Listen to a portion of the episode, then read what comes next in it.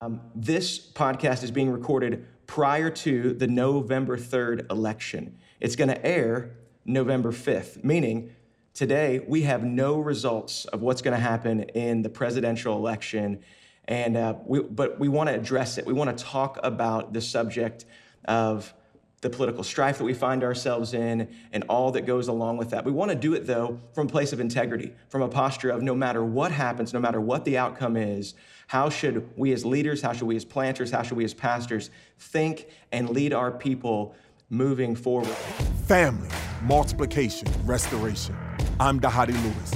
Join me, Noah Oldham and Hayden Ratner, as we come to you from Atlanta, St. Louis, and Las Vegas, as we seek to add value to your church planting journey. We'll have real time, authentic conversations that are relevant to the life of the church planter and pastor. Join us as we hear from leaders of this movement from across North America and discover what it really takes to plant churches everywhere for everyone. Welcome, everybody, to the We Are Send Network podcast. Another episode with Noah Oldham, lead pastor of August Gate Church in St. Louis, Dhati Lewis, the lead pastor of Blueprint in Atlanta, and Pastor Hayden Ratner of Walk Church in Las Vegas. Welcome, brothers, to another episode. Let's go. What's up, brother? Honored to be a part. Man, it has been a uh, an amazing, amazing season uh, so far. Getting to to do this podcast with you guys, it's been a lot of fun. I've heard a lot of good feedback from friends um, and and my wife, my wife likes the podcast at least. You know, it's been a lot of fun having these conversations. And we say in the lead up that we want to have real conversations about things that are happening in the world and add value to planters. And so, guys, I think today um, we have a great opportunity for us to do just that. Um, this podcast is being recorded prior to the November 3rd election. It's going to air November 5th, meaning Today, we have no results of what's going to happen in the presidential election, and uh, we, but we want to address it. We want to talk about the subject of the political strife that we find ourselves in and all that goes along with that. We want to do it, though, from a place of integrity, from a posture of no matter what happens, no matter what the outcome is, how should we as leaders, how should we as planters, how should we as pastors think and lead our people moving forward. So I just like us to begin by hearing from both of you guys. How are you feeling right now as you lead your churches through this climate, this season of political strife and struggle? Let me go ahead and start off and just say, I mean, when you ask the question, how do I feel? I mean, I take that literally. I mean, and I think about like for me, I, I feel fear.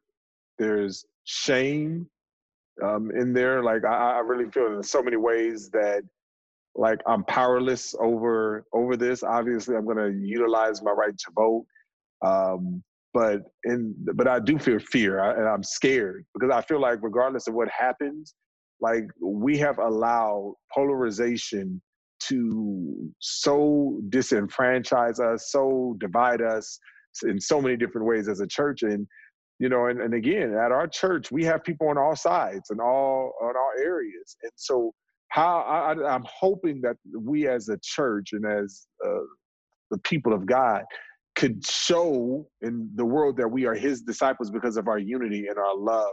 And but i'm not hopeful because that has not been the case to this point. Mm, man. What about you hayden? What are you feeling right now man? Yeah i'm feeling a little bit of anxiousness and i'm i'm almost grateful for it because of the philippians 4 challenge that to not be anxious, but to instead pray, you know. So I, I feel prayerful. I feel ready. Uh, I feel ready for this season to to uh, run its course. Um, regardless of who's elected, I feel ready to uh, to move past that and continue to d- disciple through that, and to to honor through that. And um, I'm I'm I'm excited to get there. So whatever that looks like, we're gonna, we're gonna lean into it. And I believe that the Lord's giving us a, a real opportunity to disciple through it. So I'm ready, getting ready.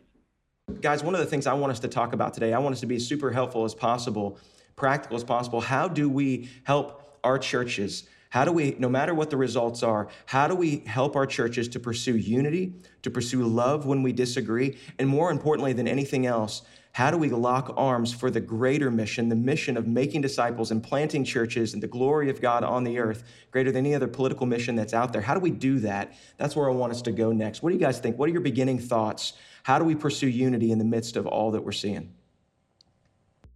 Helpful. Let me go ahead and just yeah yeah. Let me uh, just add to that question. You know, one thing that I've been thinking through when it comes to how do we spur on unity? How do we disciple our people through this?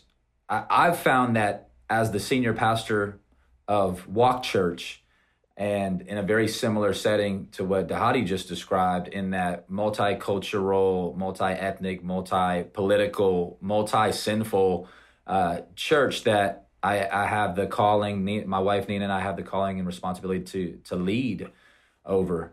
Um, that for me, my biggest concern is less who people voted for and more for how the people treat the person who voted differently than them. And so I want to lean into that and say, okay, you know, Jesus tells us in Luke chapter 6, some verses that have spoken to my heart. Luke chapter 6, specifically in that verses 32 through 36 area, he says, If you love those who love you, what benefit is that to you? Even sinners love those who love them. If you do good to those who do good to you, what benefit is that to you? Even sinners do the same. And so Jesus is trying to make this distinction uh, amongst his people, right? Because we're we're called to lead people in following Jesus. We're I, I want to lean into that. If you're only doing good to Republicans because you're a Republican, or if you're only loving Democrats because you're a Democrat, what makes you a Christian? What makes you a disciple? And so I want to help lead people into that and just even in a real healthy way, challenge people. What does it look like for you to still love the person and the brother and sister on the opposite side of the aisle that voted differently than you? And how do you honor those people uh, in this season? I think that the word honor is a key word here, right? Because Romans tells us to honor one and outdo each other in showing honor. And then the, the disciple Peter in 1 Peter 2.17 says, honor the emperor. And so I think, regardless of who gets elected, there's still this very real calling as Christians to honor our brothers and sisters and even honor the person who is elected. And it's, it's hard to throw shade at somebody and honor them at the same time, right? It, it, it's hard to, to, to, to do that. And so I think those are the things I want to lean into.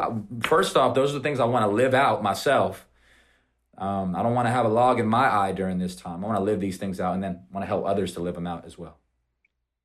Yeah, I think one of the things in that and what Hayden is saying, and I think is spot on, and I think every pastor and every leader needs to do it, is that we first need to clarify the win, right? What's the win? And I think after we clarify the win, we got to lead with vision and not anti-vision. I think we're, you know, we have allowed social Good. media in this time, in this season, to kind of allow us to focus in on what's wrong instead of what's right. I mean, if you recognize all the way since the garden, this is what the enemy has done. The serpent basically said, listen, hey, why is God not allowing you to eat that tree? Like, I mean, he's created all these other trees, all these other gardens, all these other things that we that we had the total ability to live in, to eat, to you know, be fruitful. And but he says, hey, but what about that tree? And I think that that's really a lot of times what we are able to focus on. And I think it's it's upon us as leaders to establish a, vi- a vision to clarify the win. And so for Hayden, what I heard from him is honor. How do we do that? For Blueprint, a lot of times, what you know, the win for me is like, how do we run to the tension, but run with a heart of reconciliation, right? And so, like, how do we create safe environments where we can disagree, but there's there is a safety in uh, in our disagreement.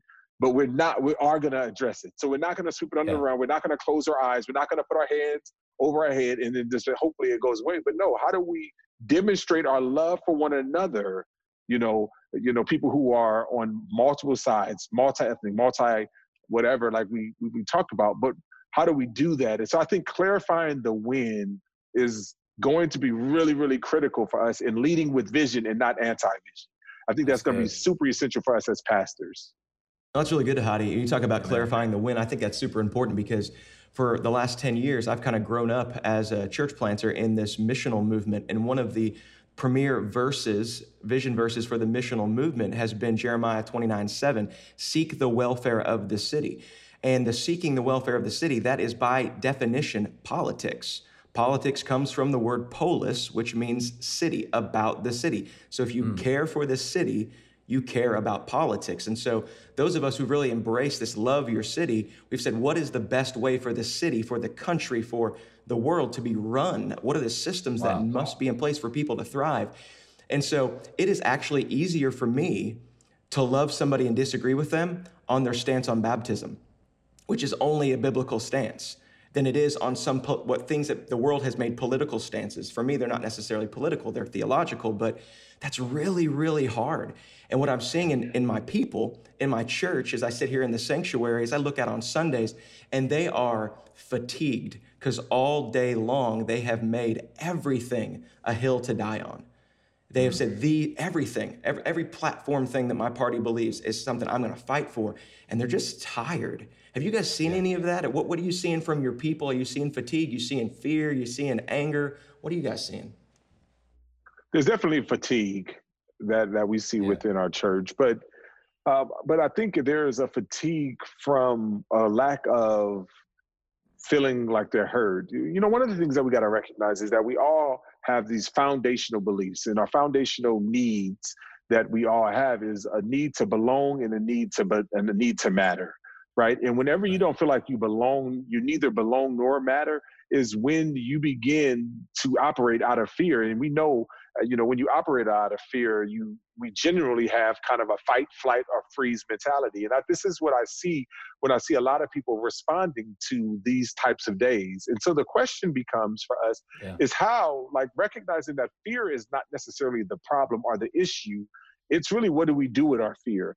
And giving our mm. people a different response because we can't control whether whether or not they feel like they belong and matter in a society right we can right. control that within our church or we can try to create an environment within our church but we cannot control that in a larger society so the question becomes is what do how do we help equip our people to deal with the fear of not belonging or mattering in a country you know in, in a country that they live in and I think if we can help give them tools that not leads them to fight, flight, or freeze, but give them tools that lead to faith, because the beginning of yeah. all wisdom is fear. It's a fear of the Lord. So it's what do we yeah. do with our fear is the critical question. And this is why we as believers have and leaders have to run to the tension so that because they're gonna be afraid, they're gonna have to deal with it. And so, but we run with the heart of reconciliation we can allow that to lead us to being reconciled to God, which ultimately and hopefully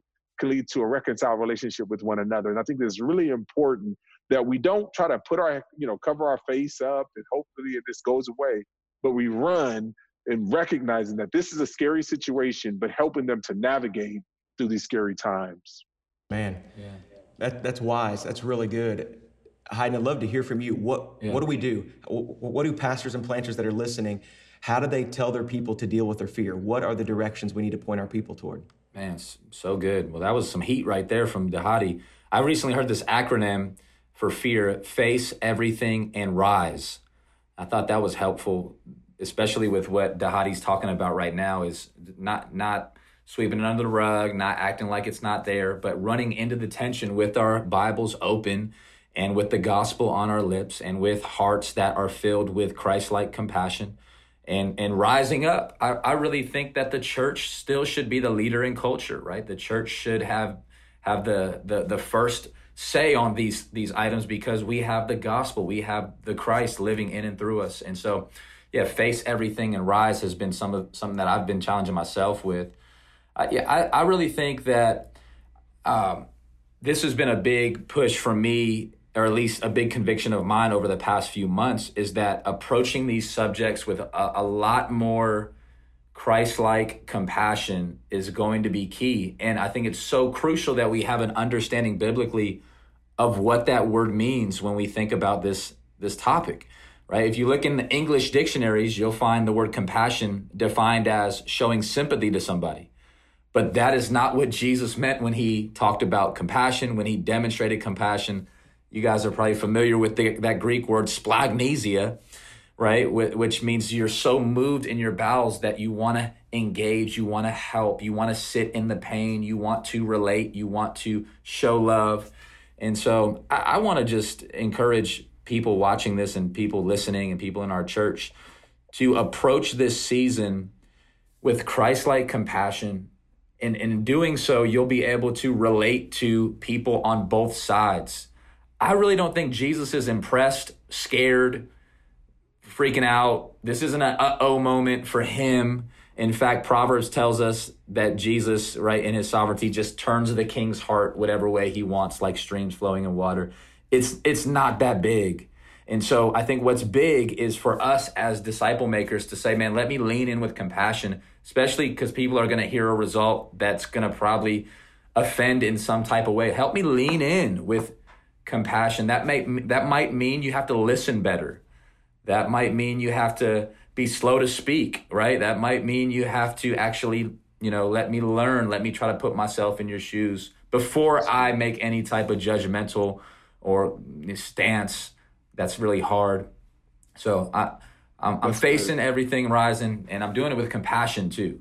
Yeah. Yeah, can I speak onto that? I think that's really Please. really good. And I think what you're saying is spot on, Hayden.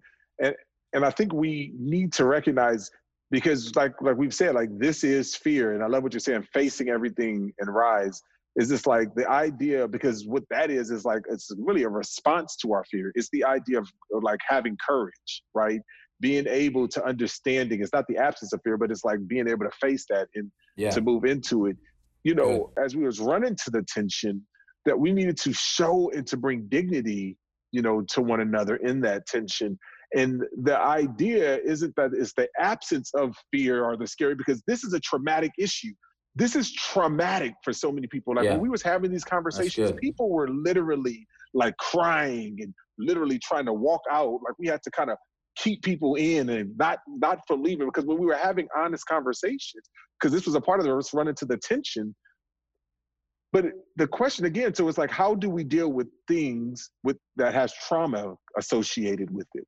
Right? Because all trauma is is an inability to to make sense out of a past experience, mm. right? And that's, that's that good. what makes something traumatic.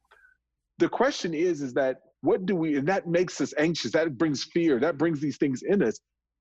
And all fear is is a sign of saying we're not in control. Then there's right. potential danger, right? So what what do we do? We says, I'm not in control, but guess what? We know someone who is.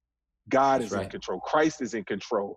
And so that is where that's where it's like where I need to go to the one who is in control and I need to pray.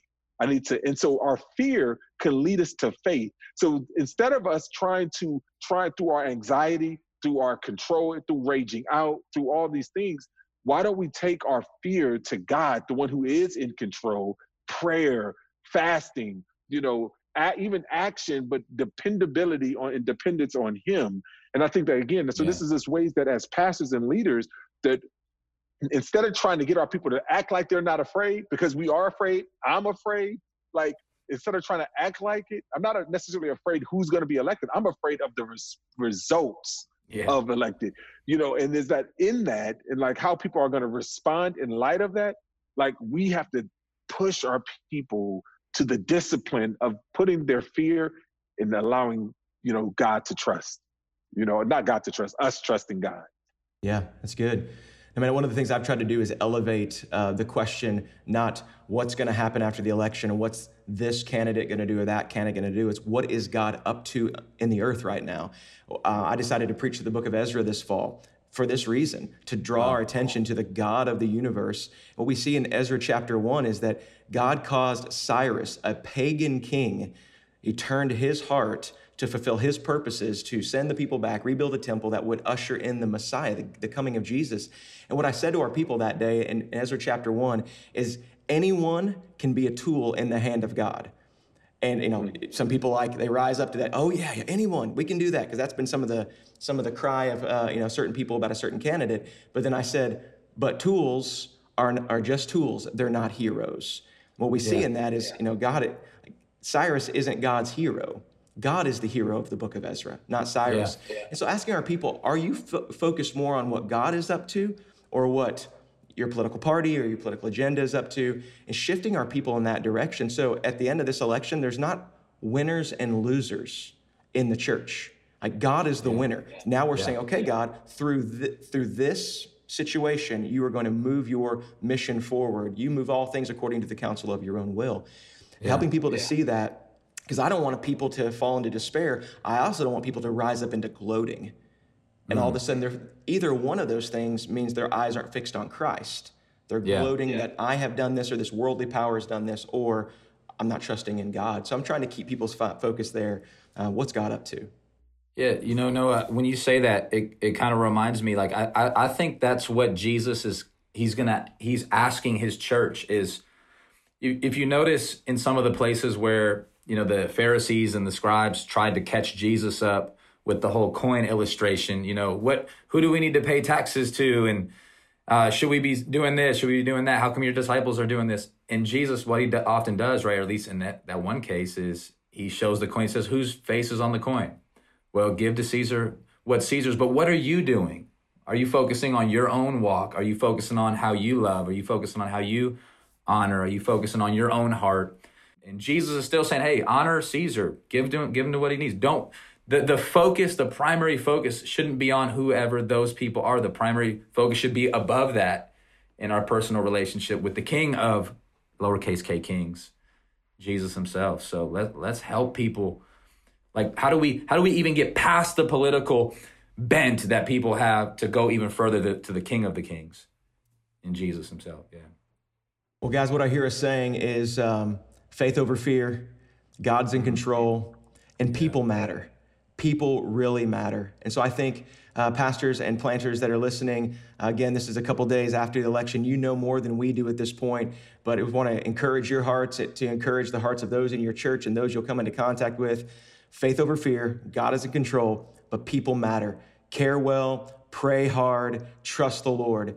And uh, as always, if you are interested in church planting and hearing more about church planting with the Send Network, you can you can check us out by texting the words Send Network to 888-123. Text Send Network to 888-123 and check us out at sendnetwork.com. Until next time, we are Send Network. You have been listening to We Are Send Network, a resource of the North American Mission Board. For more information about today's podcast and other relevant resources, visit sendnetwork.com.